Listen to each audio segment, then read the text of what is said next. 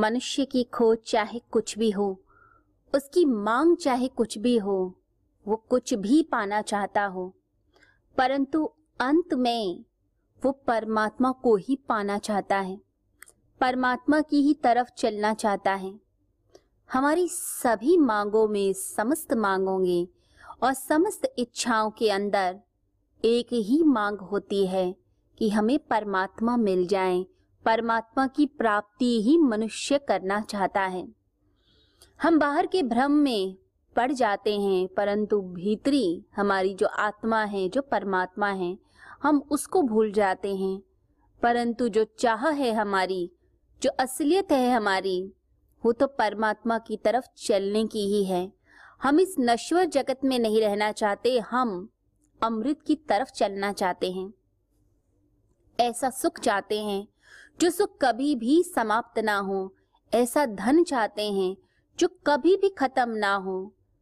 ऐसा जीवन चाहते हैं जिसकी कभी मृत्यु ही ना हो।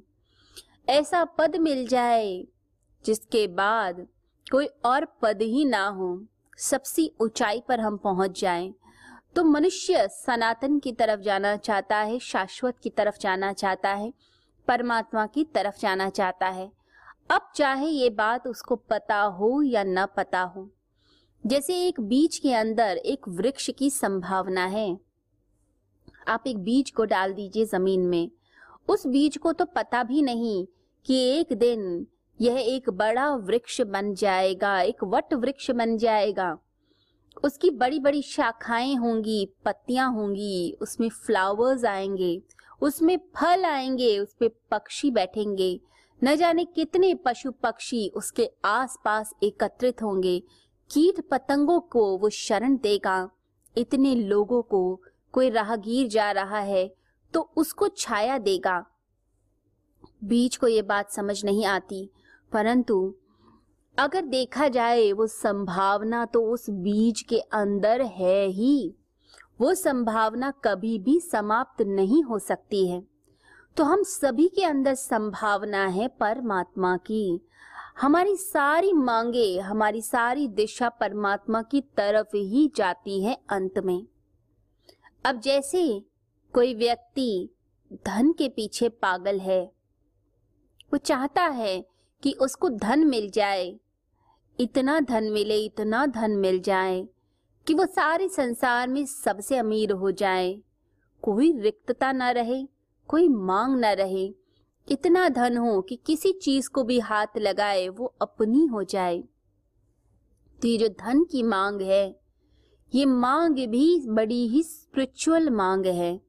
हम उसे संसार से जोड़ देते हैं और फिर सोचते हैं कि शायद संसार की जो चीज़ें हैं, पदार्थ है, ये हमें भीतरी आनंद, सुख और धन देगा। एक होता है बाहरी धन यानी कि संसार का धन। जब हम उससे अपनी आत्मा को भरने लगते हैं, सोचते हैं हमारी आत्मा भर जाएगी, हमारे भीतरी रिक्तता समाप्त हो जाएगी, तब हम भूल करते हैं। धन का क्या अर्थ है? धन हमें सिक्योरिटी देता है। धन हमें घर देता है, रोटी देता है, चीज़ें देता है, जिससे हम सिक्योर हो सकें। हम अपने बुढ़ापे के लिए धन एकत्रित करते हैं कि किसी के आगे हाथ न फैलाना पड़े। ये धन की उपयोगिता है, परंतु अगर गहराई में हम जाते हैं, थोड़ा और डीपली हम ऑब्ज़र्व करते हैं तो हम एक ऐसी सुरक्षा चाहते हैं, जो हमारे साथ हमेशा रहे। लोग ऐसा धन चाहते हैं जो सदा रहने वाला हो, यानी इस लोक में ही नहीं, परलोक तक, अनंत अनंत जन्मों तक जो हमारे साथ चले। तो धन को बड़ा ही सिक्योरली रखा जाता है, उसकी रक्षा की जाती है। तो हम लॉकर में रखते हैं एफडीज कराते हैं, वो क्यों? क्योंकि हम चाहते हैं कि ये धन सदा हमारे साथ रहे। ये हमसे छूट ना जाए, चोरी ना हो जाए। तो हम ऐसे धन की खोज में है, हमारी आत्मा ऐसे धन की खोज में है जो धन कभी भी ना तो समाप्त हो, ना कभी कोई छीन सके और जो एक आंतरिक सुरक्षा देता हो। और साथ ही साथ वो हमारे भीतर की जो रिक्तता है, हमारे अंदर जो खालीपन हो गया, भीतर का जो खालीपन है, भीतर की तो रिक्तता है एम्प्टीनेस है, उस एम्प्टीनेस को जो धन भर पाए, बाहरी धन संसार की चीज़ें ज़रूर देगा। वो ज़रूरी भी है। अगर इस संसार में जीना है तो संसार की चीज़ें हमें उपभोग करनी पड़ेंगी, जीने के लिए ज़रूरी है। परंतु अगर हम सोचें कि ये हमारी आत्मा को सुख देगा, आनंद देगा तो यहीं पर भूल हो जाती है। आत्मा का आनंद है जब हम साधना का धन एकत्रित करते हैं। जब हम पुण्य एकत्रित करते हैं। जब हम तपोबल बढ़ाते हैं, हम तप करते हैं, तपश्चर्या करते हैं। तो जो लोग तप करेंगे, जप करेंगे, भक्ति करेंगे, जो ध्यान करेंगे, वो उस धन को प्राप्त कर लेते हैं, जिस धन की प्राप्ति के लिए मनुष्य घूम रहा है इस संसार के अंदर। तो धन की जो चाह है, ये बुरी नहीं है। ये एक आध्यात्मिक चाह है, अगर गहराई में देखी जाए। लेकिन लोग इसका अर्थ नहीं समझ पाते और बाहरी धन में उलझे रह जाते हैं। संसारी धन चाहिए, जिससे आप इस ज़िंदगी को जी सकें। परंतु आपको एक आंतरिक धन भी चाहिए, एक साधना का धन भी चाहिए। जब तक साधना का धन नहीं होगा, सदा रहने वाला धन, ये हुई साधना। तो जो सदा रहने वाला है, साथ रहने वाला है, जो पुण्य कर्मों की करेंसी है उस करेंसी को हमें लेकर चलना है। ये कभी डेड नहीं होती। तो ये हमारी साथ है, जब हम अपनी आत्मा को प्रेम से, सौंदर्य से, शांति से, पवित्रता से, ज्ञान से भरने लग जाते हैं। हम तप करते हैं ओमकार की साधना करते हैं तो वो धन हमें मिलने लगता है। संसार का धन कमाओ, ज़रूर कमाओ, लेकिन ये मत भूलो कि यह आपकी आत्मा का धन नहीं है, आत्मा का धन भी कमाओ। यानी तप करो ओमकार की उपासना करो, गुरु मंत्र की उपासना करो। जो भी आपके गुरु आपको सिखाते हैं, उन सब शिक्षाओं को ग्रहण करो। और सिर्फ़ उसे सुनो ही नहीं, उसे अमल में लेकर आओ, प्रैक्टिकली उस चीज़ को करने की कोशिश करो। तो धन जो संसार की चाह है, वो एक्चुअली में एक स्पिरिचुअल क्वेस्ट है। एक आध्यात्मिक प्यास है। इसी प्रकार से जो मनुष्य पद की प्रतिष्ठा की, कि समाज में प्रतिष्ठा मिल जाए, लोग मेरे पास आए, मुझे सम्मान दे, मुझसे तहजीब से पेश आए, मेरे साथ अच्छे से बर्ताव करें, मेरा मान सम्मान हो संसार में तो यह जो इच्छा है, यह भी आध्यात्मिक इच्छा है। मनुष्य पद की खोज इस संसार में करता है। क्या चाहते हैं हम? हम ये चाहते हैं, जो लोग नॉर्मली उनके अंदर जो इच्छाएँ चलती हैं, वो यह है कि हम ऐसे पद पर, एक ऐसी पोस्ट पर पहुँच जाएँ, एक ऐसे लेवल तक पहुँच जाएँ, जहाँ पर पहुंचकर हमें अति आनंद की अनुभूति हो और हमें लगे कोई हमें नीचा नहीं दिखा रहा। हीन भावना से उभर पाए अंदर की जो हीनता है, जो लगता है कि कोई हमें कम कर देगा, नीचा दिखा देगा, नहीं। हम ऐसी जगह पे हैं जहाँ कोई हमें नीचा नहीं दिखा सकता। तो जितना व्यक्ति संसार में ट्राई करता है पद के लिए पोस्ट के लिए, उतना ही देखता है कि और लोग उससे पहले ही पहुँचे हुए हैं। कोई ऐसा पद नहीं जिस पद के बाद ऐसा लगे कि कोई और पद है नहीं, हर व्यक्ति सीढ़ियाँ चढ़ते हुए आगे भागना चाहता है। और ये हीनता का बोध ईर्षा को भी जन्म दे देता है। आप अपनी लाइफ में एक चीज़ को बहुत बढ़ा सकते हैं, वहाँ तो चलो आप सक्सेसफुल हो भी गए। परंतु दूसरे एस्पेक्ट्स का क्या, वो चीज़ फिर आपकी छूट जाती है। एक व्यक्ति ने मेहनत करी, आईएएस बनने के लिए उसने अपनी ज़िंदगी लगा दी। अपने जो समय जो था, अपना टाइम जो था, जो उसे अपनी फैमिली को देना चाहिए, वो समय भी उसी में ही लगा दिया।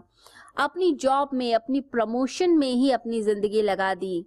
और फिर देखता है कि जब उसकी आयु आगे बढ़ने लग गई तो उसकी सेहत खराब रहने लगी। तरह तरह के लाइफस्टाइल डिसऑर्डर्स होने लग गए। अब उसके अंदर वो बात नहीं रही, उसको डायबिटीज़ भी है हाई ब्लड प्रेशर भी है कोलेस्ट्रॉल भी हाई रहता है। तो जब वह एक ऐसे व्यक्ति को देखता है, जो उससे कम पोस्ट पे है, लेकिन नया है, लेकिन उसकी जो सेहत है वो इतनी अच्छी है, वो जो खाता है उसे पछता है, वो जैसा भी रहे, वो दिखने में सुंदर लगता है, चाहे वो सस्ते कपड़े पहने। तो जो व्यक्ति ऊँचे पद पे है, उसको ईर्ष्या होने लग जाती है, उसे लगता है कि ये मुझसे आगे है सेहत में। तो अंदर ईर्ष्या होनी शुरू हो जाती है। तो हम अपनी कितनी भी हीनता को मिटाने की कोशिश करें, संसार के पदों से, वो हीनता हम कितनी भी समाप्त करें, वो समाप्त नहीं होती, बल्कि ईर्ष्या के रूप में परिवर्तित होने लगती है। हम कितना भी आगे भागें, लेकिन कोई ना कोई आगे दिखेगा। और फिर नतीजा क्या होता है? हम दूसरों को नीचा दिखाना शुरू करते हैं। उसे बोलते हैं कि तुम्हारे अंदर ये कमी है। किसी के रूप में कमी दिखाते हैं, किसी के टैलेंट में कमी दिखाई जाती है। तो हम दूसरे को इन्फीरियर दिखाएँगे, नीचा दिखाएँगे। क्यों? क्योंकि अपने अंदर की उस हीन भावना को मिटा देना चाहते हैं। जीसस ने कहा कि जो पंक्ति में सबसे पीछे बैठने को तैयार है, वही अग्रिम होगा, वही आगे प्रथम आएगा। क्योंकि जो ज़िंदगी है, वो लीनियर नहीं है, सीधी रेखा नहीं है, वो सर्कुलर है। तो आप सोचें कि आप ऐसे आगे बढ़ गए, दूसरे को नीचा दिखा के ऐसा नहीं है। ज़िंदगी पूरी सर्कुलर है, यानी एक वर्तुल है। उसमें हम किससे आगे हैं, किससे पीछे हैं, ये नहीं बताया जा सकता। और जो इस कंपटीशन में लग जाते हैं दूसरों को नीचा दिखाने के लिए, वो समझ लीजिए चिंता और संताप में ही फंसे रहेंगे। ये हीनता का बोध, ये ईर्षा को जन्म देगा। आप अपने आसपास देखते हैं, अपने पड़ोसियों से आप ईर्षा करेंगे चीज़ों को लेकर। जो चीज़ आपके पास नहीं होगी, जिसमें आपको लगेगा आप थोड़े से कमज़ोर पड़ गए। चाहे वो रूप है, रंग है, पैसे हैं, प्रतिष्ठा है, कुछ भी। आप में हीनता का बोध जैसे ही आने लगता है तो ईर्ष्या का जन्म हो जाता है। आपको जेलसी लगने लगती है। लोग बहुत जेलस होते हैं एक दूसरे से, और कई बार तो जेलसी के कारण एक दूसरे का बहुत बुरा कर देते हैं। किसी के मन में ईर्ष्या का भाव आया और दूसरे की जो समृद्धि थी, दूसरे का पद, उसका मान देखा नहीं गया तो तुरंत किसी डिपार्टमेंट में फ़ोन करके उसके खिलाफ गलत शिकायत लगाकर उस व्यक्ति का बुरा करवा दिया गया। तो ये जेलसी है, अंदर की हीनता है जो व्यक्ति मिटाना चाहता है। और ये हीनता और ईर्ष्या जब तक है, आप दूसरे को नीचा दिखाते रहेंगे ही रहेंगे। ये मनुष्य के स्वभाव में आ जाता है। और फिर ज़िंदगी चिंता में, संताप में, दुख में रहती है, क्योंकि हर बार आप कंपेयर करेंगे। हर बार आप अपने आप को आगे रखना चाहेंगे। आप अपनी इच्छाओं को आगे रखना चाहेंगे। ये पूरा संसार इच्छाओं का ही जाल है। हर मनुष्य उसी इच्छाओं के थ्रेड्स में फंसा हुआ है। वही धागे हैं जो आपको बांधते हैं संसार से। हमें इन्हीं से ही तो मुक्त होना है। और समझना है, हर मांग के पीछे जो गहन प्यास है, वो परमात्मा की प्यास है। नव जीवन साधना। क्या नकारात्मक विचारों को मन में आने ही न दें? ये हमारे वश में है। क्या तनाव की जड़ें मन में उपजेंगी ही नहीं? अगर निरंतर ध्यान साधना को जीवन में शामिल कर लिया जाए, आध्यात्मिक जगत में परमात्मा की अनुभूति के साथ क्या सांसारिक जगत में भी प्रसन्नता, सफलता, संबंधों में आत्मीयता, धन, ऐश्वर्य का सपना सच करती है? नव जीवन साधना? तो इसका जवाब है हाँ इस कल्पना को साकार रूप देने का संकल्प है। गुरुवर श्री सुधांशु जी महाराज व श्रद्धेया अर्चिका दीदी द्वारा भक्तों को ध्यान साधना की एक और अनुपम भेंट नवजीवन साधना।